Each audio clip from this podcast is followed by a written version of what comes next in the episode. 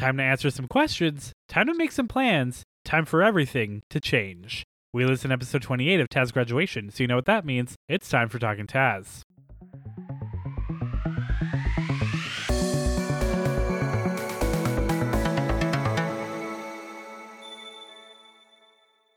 Hello, everyone, and welcome back to Talking Taz, your weekly journey through the worlds of the Adventure Zone graduation. With you, as always, is me, your host and producer, PJ, and with me, as always, is my lovely co host, Lauren. Hi. Lauren, what'd you think of this episode? I really liked it. I know the the boys had some issues understanding like this more ethereal, very lore heavy episode and just trying to parse out what it meant and how they could move forward from here. But as someone who is used to that kind of thinking thanks to things like Marvel, I I thought it was super cool. But what did you think? You're more into the comics than I am. Yeah, I mean it's it's hella lore heavy. I mean mm-hmm. multiversal and multi-dimensional and all that type of stuff speaking of Marvel comics, like you said, Mm. is always complicated. And you almost kind of have to just agree with the rules as they're laid out, you know? Yeah, and just kind of hope that as it goes on, it will make more sense.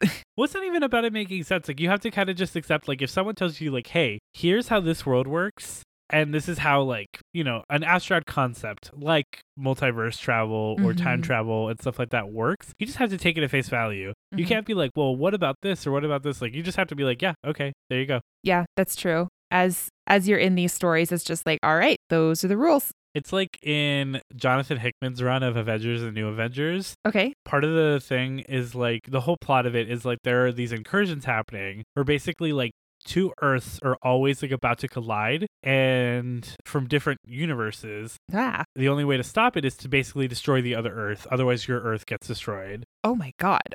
Or if neither of you stop each other, then both worlds get destroyed. And if the Earth gets destroyed, then the universe gets destroyed. Oh my god. That's so and the reason it happens is essentially one universe got destroyed in a way where it basically knocked into the next universe, which just created this domino effect, and that's why the Earths al- keep almost running into each other.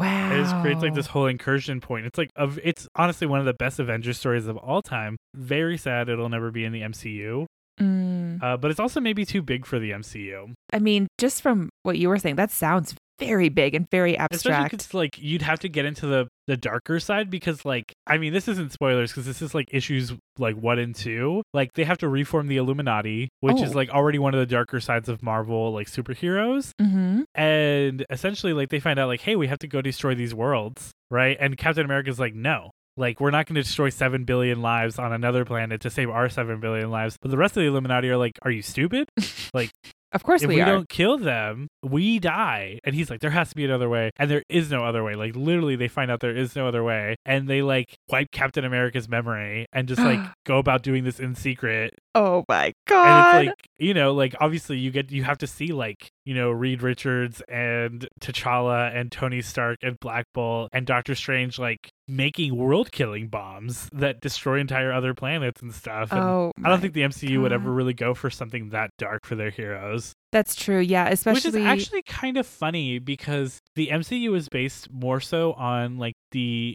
Ultimate Universe, hmm and the Ultimate Universe is a lot darker than the the mainline MCU. So it's it's really interesting because like theoretically the MCU version would be darker, but we don't really go in that direction with the MCU. I've heard that Marvel comics are actually much darker than the movies, and the movies are very like light and a little more quirky, whereas DC is the opposite. Best a really good way to put it is like Marvel heroes are heroes kind of by circumstance a lot of times. Mm-hmm. Right? Mm-hmm. and even outside of circumstance, because you do have people that choose to take up the mantle, like your Captain Americas, your Iron Mans, right? Mm-hmm. Marvel was always designed to be more realistic. Like Stan Lee, Jack Kirby, all these people really w- came in being like, we're not gonna, you know, we're we're not making Superman Golden Boy. We're not making this like glorious Amazonian queen here to save the humans. Like we're making a teenager who has to deal with regular life and trying to save the world. And he's 16, and we're dealing with this billionaire who's like one of the smartest people in the world, but his demons haunt him, and he has alcohol issues. Like it was Mhm. always more human.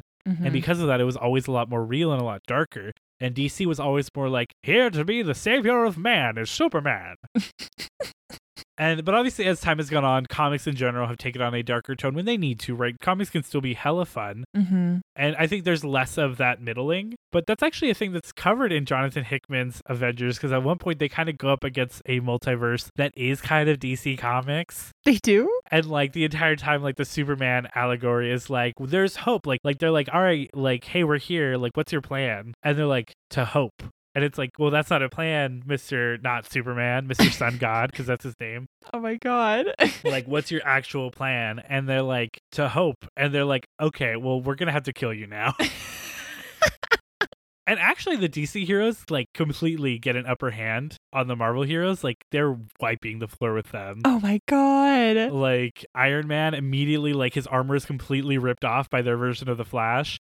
like they just dismantles it before like Tony can even think for a second. But then Doctor Strange comes in and summons a demon and like sucks the life out of all of them. It's dark. It's dark as hell. Like they're literally all like husks. Like you like husks. Oh my god. Uh man, read Jonathan Hickman's Avengers and New Avengers, guys, up until even through Secret War, because Secret War is his conclusion of his Avengers and New Avengers run. Mm-hmm. Classic. Also read Hickman's Fantastic Four. Hickman is one of the greatest things to ever happen to Marvel. Phenomenal storyteller. Oh, okay, okay. Yeah, yeah, so yeah. this podcast that we're doing about talking to, about the Adventures Zone, About uh, Dungeons let's and get Dragons. into this episode. yeah. We begin with super ominous music, uh, which is the exact same music that we ended with last time. Mhm. Justin's song withstanding. yeah, not not with the Justin song. not with a recap from Gary, but for Order says they encourage the Thundermen to visit them in the chasm. They explain that they are a similar being to Chaos, though they aren't the same, but they share a physical body and space in this world. Basically, one is physically on Earth and the other is in the ethereal dream plane because they cannot occupy the same space at the same time. Mm. Which Justin is like, oh, like Ladyhawke. I didn't understand that reference. Ladyhawke is this movie. It's a fantasy movie starring like Matthew Broderick, and basically like he's tasked by this guy. He's like one of the greatest rogues. He basically is about to be sentenced to death, and he like breaks free from the king's castle. And throughout the movie, like he's always able to lockpick his way out of anything. Like he's a phenomenal rogue, and he's basically tasked by this guy to be like, "Hey, help me kill the king because he like put a curse on me and my love." And the Mm. entire time he has this hawk with him. And then later on in the movie, like he's missing, but there's like this wolf, and then there's like a strange lady there. And what you find out is the that they were cursed to never be able to occupy the same space together. And so Oh. whenever it's daytime, he's a human and she's a hawk. And she's Michelle Pfeiffer and he's uh Rutger Hauer. okay. And whenever it's nighttime, she's a human and he's a wolf. And so they're never able to be together because of that. oh, that sounds tragic. it's a it's a not like the best like fantasy from the 80s like for that you can look at like legend and stuff like that Mhm. but it's up there like Ladyhawke is good okay. but like that's the allegory right because like they can never be in the same place at the same time just like how they can never be human at the same time in Ladyhawke Okay. That's a good parallel to draw. Justin gets it. Clearly, Justin's like, got it. they don't get to choose who is present in existence though and it all depends on Nua and what state the world is in at the time Chaos comes into existence when things are in flux and are changing and pushes things back to stability. And when things are secure and growing, order is in existence and makes sure things are still moving towards the transition. Uh, Argo is kind of like, well, in general, they're like, you guys should probably switch names. And he's like, well, no, I show up when there is order. He shows up when there is chaos. And he's like, I get it, but like, you cause chaos and he causes order. I mean, But it's- obviously, at the end of the day, like the whole thing is you need chaos and you need order. Like you can't exist in a world without chaos because then you stagnate. You Mhm. can't exist in a world without order because then chaos reigns. Mhm. Mhm. Exactly. So I I get Clint's point, but it's exactly what you just said where they are around when it's their time and then they push towards the other one so that they can take over. Argo's then like, what happens to you if we kill chaos? And Fitzroy's like, first of all, we're not killing chaos. That was never. I don't know when we had that meeting. Was it on my calendar and I didn't see it? we're not killing chaos. That's not a thing. and also, like, please, Mr. Order, sir, don't kill us because he said that. but Order's like, I mean, it's cute that you guys think that you could. oh my god. Yeah. It would be equivalent to trying to get rid of the concept of fear, which kind of ties back to what I said last week, where these aren't, you know, beings, they're they're inherent concepts. Mm hmm. Like, yeah. Brought embodiment. Yes, of a intangible thing. Mm-hmm. Yeah, so there's no way to kill them. You physically, literally cannot do that. So they are forces of the universe moving through mortal existence, and it's way, way beyond everyone's pay grade. Mm-hmm. Mm-hmm. Order continues to say that there's a problem. They've been in existence for over two centuries, and things have become far too stagnant with the hero and villain setup. When like kings ruled, there were revolutions and rebellion, but now there's so much red tape, and you can't really do anything like you used to. They seem very frustrated with the heroic oversight guild and the hero and villain system. So that's kind of where everything started happening. I know it's fantasy, but I was like, this feels super real. I mean, I mean, it's true. Like again, like I mean, it's a constant concept in storytelling because, like, I do think there is kind of a a, a desire for things to change, and sometimes you need chaos for change, right? Mm-hmm. Mm-hmm. In like DC Comics, you have like the Monitor and the Anti-Monitor, and like you have things like um like the original Secret Wars, where you know you have like these like celestial beings like putting their hands on the events of the world because they're like you what you guys are doing is boring me you know Mm-hmm. Yeah, absolutely. Fitzroy agrees that the world is difficult and very bureaucratic, but there also needs to be peace, so he's not sure if changing the landscape of the world is necessary. Order says what Fitzroy is referring to as peace, they call stagnation. Order then hits deep, asking if Argo had any way to get recourse against the Commodore after he'd killed Shabri, or if Master Firbolg's home was threatened, if, uh, if any so called hero would help him or his clan without being paid, or if Fitzroy had a chance to make something of himself before the world saw his potential Oof. all three boys kind of concede to Order's points, but wonder what he's after. And he says it's simple. The 50 years ago, they put into motion this epic battle because, you know, they need the world to fall into some chaos for there to be a rebirth, Mm-hmm. right? Mhm. It's like your Renaissance. You have to have your Dark Ages to get your Renaissance. You have to have your Spanish flu and World War One to get The, the, roaring 20s. twenties. Exactly. You know, I wonder what we're gonna get after this pandemic. I was gonna say the same the thing. I'm roaring like, 20s. we're getting into another roaring twenties. One hundred percent. I think by Yeah. 2024 we are going to be straight up in the Roaring Twenties again. Yeah, hopefully without the Great Depression right afterwards and another huge I mean, world we war. basically kind of had a mini Great Depression, but we just stimulated the hell out of the economy like three times. Exactly. He says, like, obviously getting Gray as a villain was easy. You know, he has a lust for power and a lust for combat. Mm-hmm. So, kind of nudging him towards this decision was never a hard choice. mm-hmm. But finding a counter to that was a little harder. Then they found Fitzroy, who wanted fame and power and influence, but was too volatile and isolated to lead. So they paired him with Argo and Master Firbolg, all three of them the perfect combination to make a hero. Oof. Which I was like, okay, I like that. I don't hate that. Yeah. They influence all the boys' lives to steer them to the school and to each other, including Chaos granting Fitzroy's magic, which we already know. Yeah, we we were aware of that for sure. How do you feel about essentially the boys were influenced or manipulated into all of this? I think at the end of the day, again, a lot of the big thing that happens with in most storytelling with these like universal entities like order and chaos is they can't directly influence things, but they can nudge things in a direction. Because Mhm. at the end of the day, all of the choices made and order makes this clear were theirs. You Mhm. know, like they didn't go into Fitzroy's mind and make him do these things. They didn't go into the Firbolg's mind. They didn't even go into Gray's mind. They just planted a seed and they happened to water it. Mm-hmm. It's true. Yeah, they even said, like, you know, you guys decided everything. We just, you know, had you turn down a different path when you were walking through the forest or, you know, this or that. Yeah, it's like if I want you to go somewhere on a drive home and I make it so that there's construction on the path you normally take. Like you're gonna go the other way. Yeah, you'd have And to. And I didn't make you do that. You could have waited there. Mm-hmm. Or even, you know, seeing if you could go into the other lane, like maybe they're allowing cross traffic or something. But at the end of the day, like you're gonna take the choice that makes the most sense to you. And if I know what that is, I'm gonna manipulate that if I need you to go a certain direction. Are you confessing that you are an intangible entity who has been slowly manipulating and moving the world around you? I wish, man, I would be so much happier. I was going to say the world would be a, a way better place if you I don't know about were in charge. I know that. you've you've played my D and D games. None of those are world, good worlds. I have fun in your D&D games. They do also mention that they exacerbated the cowardice of Higglemus, They did mention that. Yeah. which, like, I guess kind of gives them like a slight cop out. But it was probably like not like they made him more cowardly, but they just put things in place to make him more paranoid. Yeah. know? Yeah, and he was so attached to his brother that I think any threat to Hieronymus was going to exacerbate what was already in his head. But it's interesting because I feel like if those same obstacles were laid in front of Hieronymus, like he would have faced them head on. mm-hmm. But Higglemus, I think, was inherently a coward, and they just kind of were like, "All right, well, he's already a coward. Let's just play on that." Oh, poor Higglemus. So I mean, come on, Higglemus, get it together. Oh, I he's trying. He's trying the best he can. I'm very biased.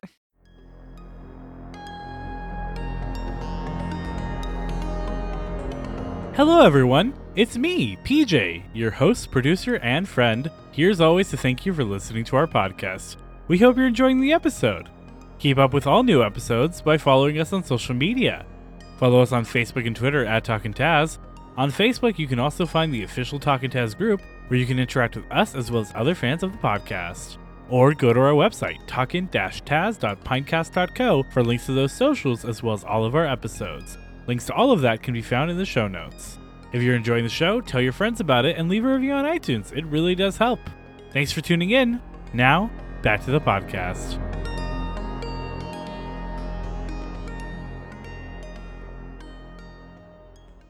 Fisher thinks he's got it, and he says, Oh, I get it. You're waging war on Grey to dismantle the Heroic Oversight Guild. And orders like, You're thinking so small here. There's a third part to this plan.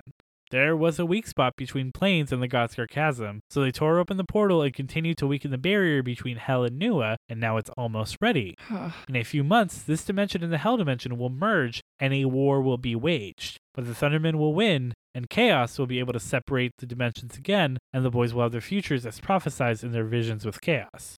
God. Order does clarify that a lot of people will die, probably more than they're comfortable knowing about. Yeah, the boys are, they get very, very upset. All three of them Fitzroy, Firbolg, and Argo. But you know, it's kind of like the Captain America thing. Like, you know, like I get it, altruism is great, but you sometimes need to crack a few eggs to make an omelet. And I'm, I am staunchly in that, like, Captain America, Thundermen camp right now anyway where it's like no there has there that can't be it that can't be it there has to be something else where it won't be as destructive and as catastrophic as you're making it But you know, I mean, I get it, right? Because theoretically, you can mitigate the war. There's no way no one dies in this. oh yeah no i You think know? there's there's going to be there has to be chaos right so there's going to be death there's going to be destruction i just don't want it to be orders making it sound like huge like i think they even And asked you know what? them Like, I also think it's about calculated risk too. Because I I'm not ever in the agreement of like life's need to be lost for change to happen. Because I don't think Mhm. that's true. I Mhm. think that's like a mentality of like people that don't value life. yes But I think there's also the reverse side of this where it's like if you don't do enough, everyone's gonna die, right? mm-hmm it's true So I think it's just a balancing act. I think they're trying to figure out how to do enough that both work, and I think that's the right call. God, I literally not to make this like super like societal or political, but like the other day I was on Facebook and of course I clicked on the comments on some posts about like the vaccine or a lockdown oh or god something. why did you do Because that I just like making myself mad. oh Okay. no And some person was like, we just need to reopen. Sure, a lot of people will die. The vaccine will wipe out a large portion of like the population. But like we can't keep living in fear. And I was like, do you hear what you are saying? I don't think the answer of it will wipe out a huge portion of the population, but should ever really be said.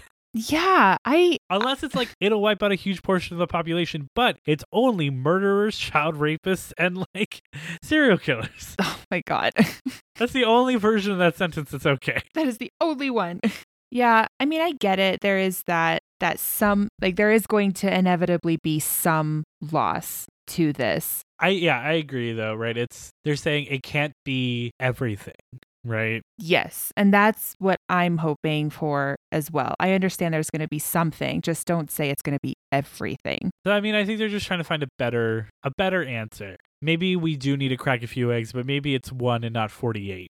exactly that's fine that's fine Yeah. But I think when you get to universal entities that don't have to value human life, that they're like, what is one egg to 48 eggs, you know? Yeah and i mean i get it because At the end of the day, I own a I own a chicken farm. so it's like fine Master Firbolg identifies the real problem. Order is tired of being in existence. Their watch, as the Firbolg puts it, has been long and they want to rest. Order doesn't disagree, and Fitzroy says there has to be another way to bring about change without a war, but Order says this is a future they've been creating. Confused, Order says that they thought Fitzroy at least would understand what they've been working towards. Uh, and Fitzroy says he does understand, but the solution isn't something he can get behind, which is totally understandable. Yes, absolutely. Order gets all scary, saying they do understand, and that Fitzroy is just unwilling to make this necessary sacrifice to save the world. Wow, I'm glad I talked about Jonathan Hickman's Avengers. This is very much kind of the exact same themes. I mean, I've not heard of it before, but I'm probably going to check it out now. It sounds very much like this. Yeah, it's really good. Argo asks if Gray knows about the overall plan, and Order says all Gray is aware of is that he gets a war, which is all that he wants, so that's really all they need to tell him. The Mm. Thundermen have to be left standing at the end of this, so that's where they're getting more pieces of the puzzle. Oh, man. Do you think there's any chance that, like, Gray wins? No. Because that's not how Order and Chaos have moved this. But even then, like, I don't know. I feel like he's too cocky and confident, and he's already, like, starting to, like, at the end of the day, not to say, like, good always triumphs over evil, because that's not the case. Mm-hmm. but he has been shown to consistently underestimate his opponents and he is very powerful more powerful than them but they are i mean you know what a lot changes in this episode so let's get to that in a bit Yeah, let's do. master Firbolg says that he understands order is tired but it's not worth punishing innocent lives to get them their rest and fitzroy quickly jumps in saying the thundermen will workshop ideas to get the Firbolg to come around order sees through the lie however and since they understand it might take time for the boys to accept this, but it is inevitable. But until then, they can't have them in the way. Order holds out their hand, blue light raising from Fitzroy's skin, all going towards Order's hand until no light is left, thus taking away Fitzroy's magic. Oh my god. Order says they will return his magic when he will fight the war. That the war will happen, and it will happen in the fashion that was decided by them in chaos. so no assassination attempt here, boys. Nope. No They more. They continue saying the boys know too much about the portal, and suddenly they are no longer standing in the chasm because there is no chasm. The ground is sealed over. oh my god. they do table talk here for a moment, which Mhm. I like that Justin was like, you know, we never actually discuss things, so let's do that for a second. Yeah, out of character, all that kind of stuff. They talk about the understanding, you know, the chaos order shifts and the intentions. Uh, there's the analogy of the sun and the moon between chaos and order, which is actually a pretty good analogy for it too. It is, yeah, where no, they can't be in the sky at the same time and they don't understand the morality behind it. It's just this is the way things are. yeah there's you know again they're deities at the end of the day they're universal constructs they don't have morals or wants and needs Mm-hmm. they are eternal Mm-hmm. right they've seen billions of humans live and die Exactly. So to and them, so what's another few exactly, and to them, it is a few because they've been around since forever. eternity Yeah. um they also travis does also clarify that it isn't about order wanting out of his watch like that's what the fear Firbolg said but that's not what the situation is Mm-hmm. Mm-hmm. Uh, but we get back into the game, and as soon as the boys return to the school, they alert the members of the Unbroken Chain that they need to have an emergency meeting on Jackal's balcony. And I'm like, how many people fit on a balcony? Right? I was like, okay, this is the only balcony in the school. This is the only balcony. but it's like a huge balcony. It's like, you know, like, Beauty and the it's Beast. like, yeah, no, it's even bigger. It's like one of those like floating uh, platforms they have in Star Wars, but like hanging off the side of the building. oh my god! Because I'm like, when you think of a balcony, I think like you know, like a I think Romeo like and you Juliet. have two patio chairs and like a small tablet. like maybe, maybe that, Yeah. right? Where they're like, this is your new meeting place for the Unbroken Chain. I'm like, how big is this balcony? the only my one. God. How is this tower not falling over just from the sheer size of this balcony? Uh, before the meeting, the boys have a meeting on their own. Thinking back on their exchange with Order, Argo gets the impression that Order and Chaos have always been more passive in their existences, just gently guiding things towards change and stagnation. Mhm. But now they seem to be taking a much more active or aggressive role because of how stagnant the world has gotten. The Firbolg points out that if they go through with their secret assassination plot, it ultimately won't matter because Chaos and Order will just find a new villain, which is probably completely true yes. uh, saying their mission parameters have changed again because chaos and order will only get more involved the longer the world doesn't change. So they can't bow out, but they don't want to fight if they can help it. mm-hmm. Mm-hmm. Master Firbolg points out that chaos and order want change on a massive scale. So if the boys want to avoid this planned war, they must enact this change in the world in a peaceful way and must destroy the capitalist government structure. And I was like, yes, my communist king. Marxist papers here. Read all day. Seize the means of production. I remember this particular Adventure Zone episode came out the Thursday before the elections here in the United States. And so when they were like, we need to dismantle capitalism and like the government, I was like, oh my God, this is real life. Uh, yeah, they're like, we have to dismantle the system. And I was like, hell yeah, let's dismantle the system. yes, let's please do because it's, it's not working and Yeah. it's obviously like old fashioned and out of date and needs to be changed. So D and D and my world I, I have so much to say, but I will keep my very intense political opinions about this to myself for right now. Gonna save it for those Facebook comments. Yeah, man, I have so many thoughts right now racing in my head, but I think we'd have to like I'd have to cut half of them out just for the sake of like keeping some of an audience. It's just you and me. They do plan to get rid of the Heroic Oversight Guild and maybe the hero and villains setup in general. Mm-hmm. Fitzroy realizes that they will also inevitably have to destroy the school since it's the establishment that supports the rest of the economy. Mm-hmm. But this is more acceptable to the boys in a war. It's an institution, not people. Exactly. Yeah, I would much rather that than killing hundreds, thousands, maybe millions of people. Which honestly, I feel like they can handle this in a way where you still get to their futures, though in a more peaceful version of them. Because in that version of the future, like Fitzroy is clearly the de facto king. There is no system in place. It is Mhm. him. That's and that true. is a massive change. that is a huge change. And the Fear Firbolg got to go back, and Argo works for Fitzroy. So yeah, no, it all could still work out. Fully embracing this, Fitzroy shifts Master Firbolg's responsibility from CFO to head of HR, which is, I feel like, not a promotion. Yeah, I don't think that would be a promotion. I think Fitzroy is just like, Yeah, we're- I know it's like just symbolic, but I'm like, mm, I feel like you like are gonna get paid less.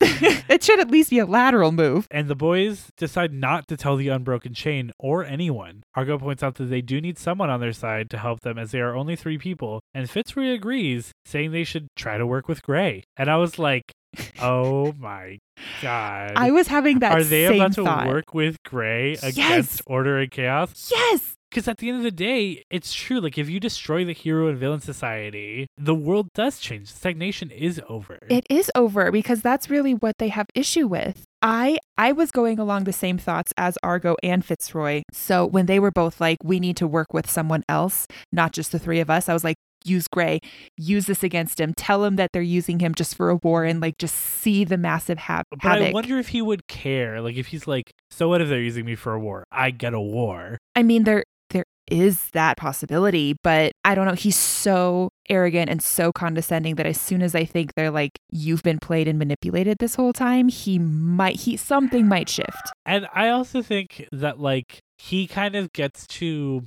like, I think they get to go to him potentially and be like, look, I know you want this war, but look, it's it's all a manipulation on their part. They are completely trying to they completely put you up to this, and at the end of the day, they're setting you up to lose. They're not they're creating a no-win scenario for you. And I know you might think that that's a non-problem for you, but you have to realize these are or this is order and chaos. They are above all of us. But exactly. we can create a scenario where they get what they want and you still get to destroy the society that has, you know, created the situation around you if you're Mhm. willing to work with us.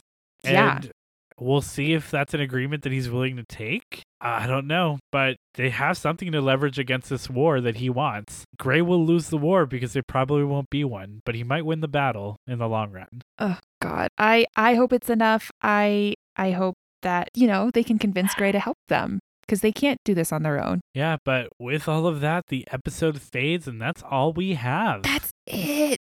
I mean, it was a lot this episode, right? Not like last time where it was like kind of something in the beginning and kind of something at the end. Yeah, no, it's we get a lot of lore about order and chaos. We get obviously the fact that they've kind of been machinating everything, Mhm. and we get, I mean, the stunning, you know, change that the boys are gonna try to do this without everyone they've been recruiting. They're gonna try to do this with Gray, and it's gonna look a lot different than what we've been seeing. Yeah, gonna take down capitalism. Hell yeah! Hell yeah. Hell yes, please, dear God. But I think, yeah, I think that's where we're gonna end this one. It was a super fun one. I'm super excited to see where this goes. Like this next episode, I cannot come soon enough. It can't, no. We won't know until we hear it. Uh, so until next time, I've been PJ. I have been Lauren. I want to see you next Thursday where we are once again talking Taz.